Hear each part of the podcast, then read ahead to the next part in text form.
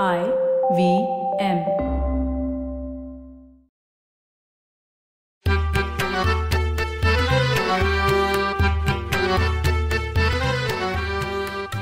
नमस्कार मंडळी. मी डॉक्टर राजीव. आणि मी माणिक. नुकतंच म्हणजे दोन ऑक्टोबर दोन हजार एकवीस रोजी प्रसिद्ध लेखक दम्मा मिराजदारांचं वृद्धापकाळामुळे वयाच्या चौऱ्याण्णव्या वर्षी निधन झालं. दम्मांचं मराठी विनोदी वाङ्मयातलं स्थान आढळ आहे. त्यांचं बालपण पंढरपुरात गेलं होतं. त्यामुळे पंढरपुरातल्या लोकांना तर त्यांना फारच मानाचं स्थान आहे. एखादा माणूस कवी आहे लेखक आहे नाटककार आहे कलावंत आहे म्हणून समाज देखील इतर चार चौघांपेक्षा अधिक मानानं त्याला वागवतो. आणि त्याचबरोबर त्याच्याकडून निरनिराळ्या प्रसंगी अपेक्षाही व्यक्त करत असतो. पण असेही लोक असतात ज्यांना वाटत असतं की तो अमका तमका कवी किंवा लेखक स्वतःला समजतो तरी कोण? हो याला केशव सुतांनी कवितेतून उत्तर दिलंय आम्ही कोण या कवितेत ते म्हणतात आम्ही कोण म्हणून कशास पुसता आम्ही असू लाडके देवाचे. आम्ही देवाचे लाडके आहोतच मुळी. परमेश्वराला भरपूर फुरसत असल्यानं त्यांनी आम्हाला घडवलेलं आहे. आम्हाला वगळा. गतप्रभ झणी होतील तारांगणे. आणि तुमचं चिणं कवडीमोलाचं होईल. कवीच्या किंवा कलावंताच्या मनात मी नेहमीच मी काही साधा सुद्धा नाही निराळा आहे अशी भावना असतेच. जिथे रवी पोहोचत नाही तिथे कवी पोहोचतो असं म्हटलंय. खुद्द रामदास स्वामींनी कवींना शब्दसृष्टीचे ईश्वर असं संबोधलंय. पण समाजाच्या कवीकडून लेखकाकडून अपेक्षा या असतातच. कदाचित कवी किंवा लेखकाच्या पुस्तकावर प्रेम करता करता समाज त्या कविता करणाऱ्या कवीच्या लेखकाच्या प्रेमात पडतो आणि त्यामुळे त्याच्या अपेक्षा वाढतात. हे देखील कारण असू शकेल. पु ल देशपांड्यांनी त्यांच्या नभोवाणीवरच्या एका भाषणात लेखक आणि समाजनिष्ठा यावर खूप छान सांगितलं होतं. त्यांनी म्हटलं होतं समाज लेखकाकडून समाजनिष्ठेची अपेक्षा करतो. समजा त्या लेखकांनी लिहिलेलं समाजाला आवडलं नाही तर समाज त्याच्यावर चिडतो रागावतो. पण प्रत्येक वेळेला समाजाला आवडेल पटेल असं लिहिणं कसं शक्य आहे? उलट उलट. लेखक नवीन पायंडे पाडत असतो. गतानुगतीचे पूर्वग्रहांचे बांध असतात ना त्यांना त्याचे ग्रंथ धडका देतात. बहुतांश लोक मळलेल्या वाट्याने जाणारे असतात. कारण त्यात धोके कमी असतात. मला दोन कादंबऱ्यांचा इथे उल्लेख करावासा वाटतो. पहिली भालचंद्र नेमाड्यांची कोसला ही कादंबरी आणि दुसरी किरण नगरकरांची सात सक्कम त्रेचाळीस ही. खरंच. या कादंबऱ्या आल्या त्यावेळी त्यांचं वेगळेपण सगळ्यांनाच जाणवलं. कोसला कादंबरीचा नायक पांडुरंग सांगवीकर खेड्यातून आलेला पुण्यात शिकणारा मुलगा त्याची आत्मकथा सांगतो हो. कोसला एकोणीसशे त्रेसष्ट साली प्रसिद्ध झाली. तेव्हा त्याचे लेखक भालचंद्र नेमाडे पंचवीस वर्षाचे होते.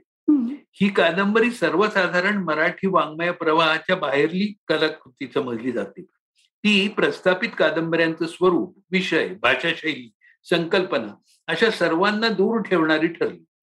कोसलानी मराठी कादंबरीला नवी दिशा दिली. मराठी कादंबरी जास्त खुली आणि लवचिक केली. खरं.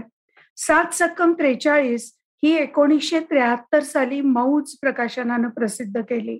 किरण नगरकरांचं लेखन हे एक वेगळंच रसायन होतं.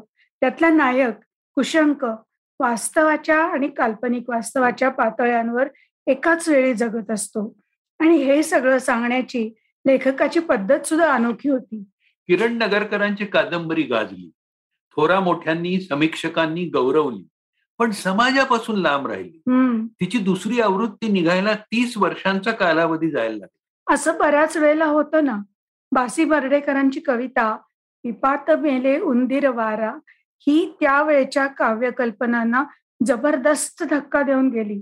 मर्ढेकरांची कविता खूप वेगळी आहे आणि ती पचायला वेळ खूप लागतो. कामूची आउटसाइडर कादंबरी जगभरातल्या वाङ्मयात एक वैशिष्ट्यपूर्ण बदल करून गेली. नायक म्हणतो माझी आई काल गेली. कदाचित परवा. कुटुंबापासून समाजापासून इतकंच काय स्वतःपासूनही तो लांब गेलेला असतो. खूप वर्षापूर्वी त्यावेळेच्या सनातनी समाजाला ज्ञानदेवांनी गीतेवर मराठीत लिहिलेला भावार्थ दीपिका हा ग्रंथ तरी कुठे आवडला होता? सनातन्यांना संस्कृत भाषाच मान्य होती कारण ती त्यांच्या पुरतीच मर्यादित होती. मराठीतून गीता सांगणं हा त्यांना समाजद्रोह वाटला होता. ब्रह्मविद्या सर्वांना कळावी या विचारामागची समाजनिष्ठा लोकांच्या फार उशिरा लक्षात आली. मात्र ती लक्षात आल्यावर ज्ञानेश्वरांच्या समाधीवर सगळ्या स्तरातील लोकांची मस्तकं नमली. असं होतं याचं कारण लेखकाने लिहिलेलं समाजाला रुचत नाही. अशा वेळी समाज त्या लेखकावर चिडतो रागावतो. पण कालांतराने समाजाला कळतं की आपलं हे रागावणं चूक होतं. त्यावेळी तो लेखक जर जिवंत असेल तर समाज त्याचा सत्कार करतो.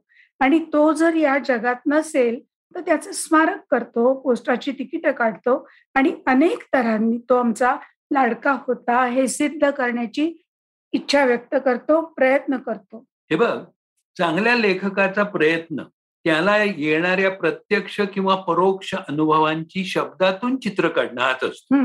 प्रत्येक चांगला लेखक समाजनिष्ठच असतो. आणि समाज सुद्धा लेखकावर प्रेमच करत असतो की पण तो त्या प्रेमापोटी जेव्हा सत्ता गाजवू लागतो आणि आम्ही ज्याला समाज सुधारणा म्हणतो तीच तुम्हीही समजा अशी त्याची धारणा झाली की पंचायत होते.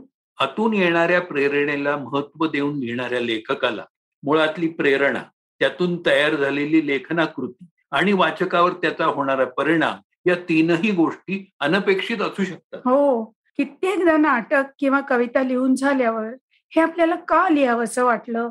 हे देखील लेखकाला तर्कशुद्ध रीतीनं सांगता येत नाही.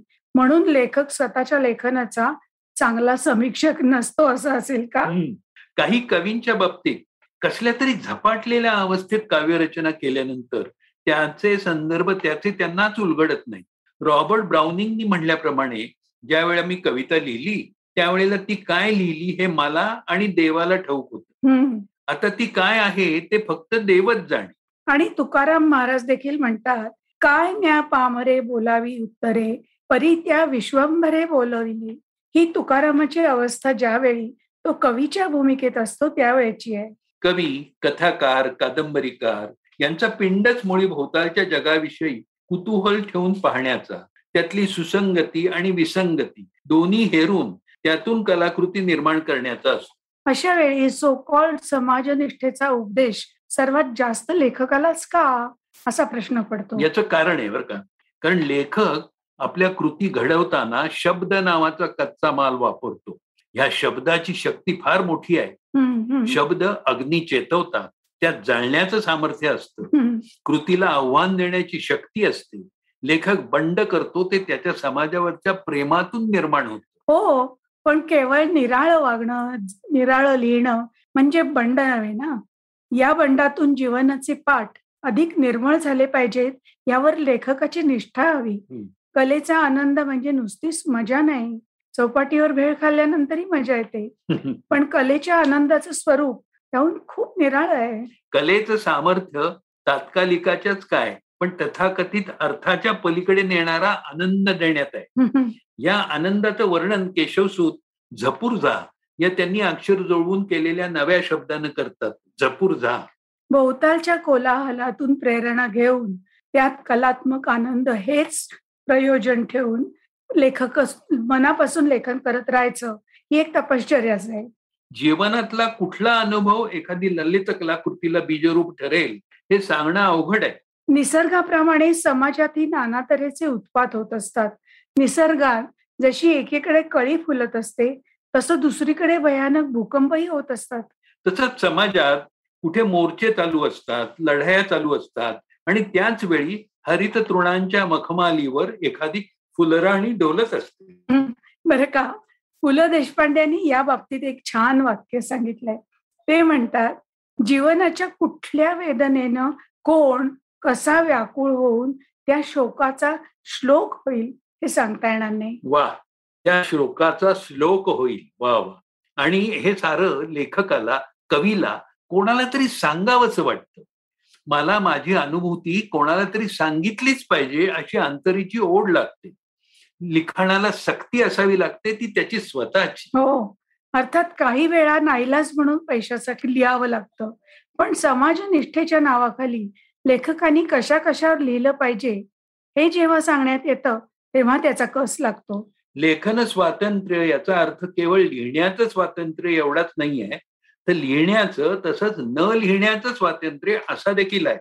म्हणून असं म्हणावं असं वाटतं ना की लेखनासाठी आवश्यक असलेली एकच निष्ठा आहे ती म्हणजे लेखननिष्ठा. हम्म हे मात्र खरं आहे. लेखननिष्ठा. आपण लेखक आणि समाजनिष्ठेबद्दल बोलता बोलता लेखननिष्ठेपर्यंत येऊन पोचलो. मंडळी कसा वाटला तुम्हाला हा पॉडकास्ट पुन्हा भेटूच मराठी खिडकीतून. मराठी खिडकीतून.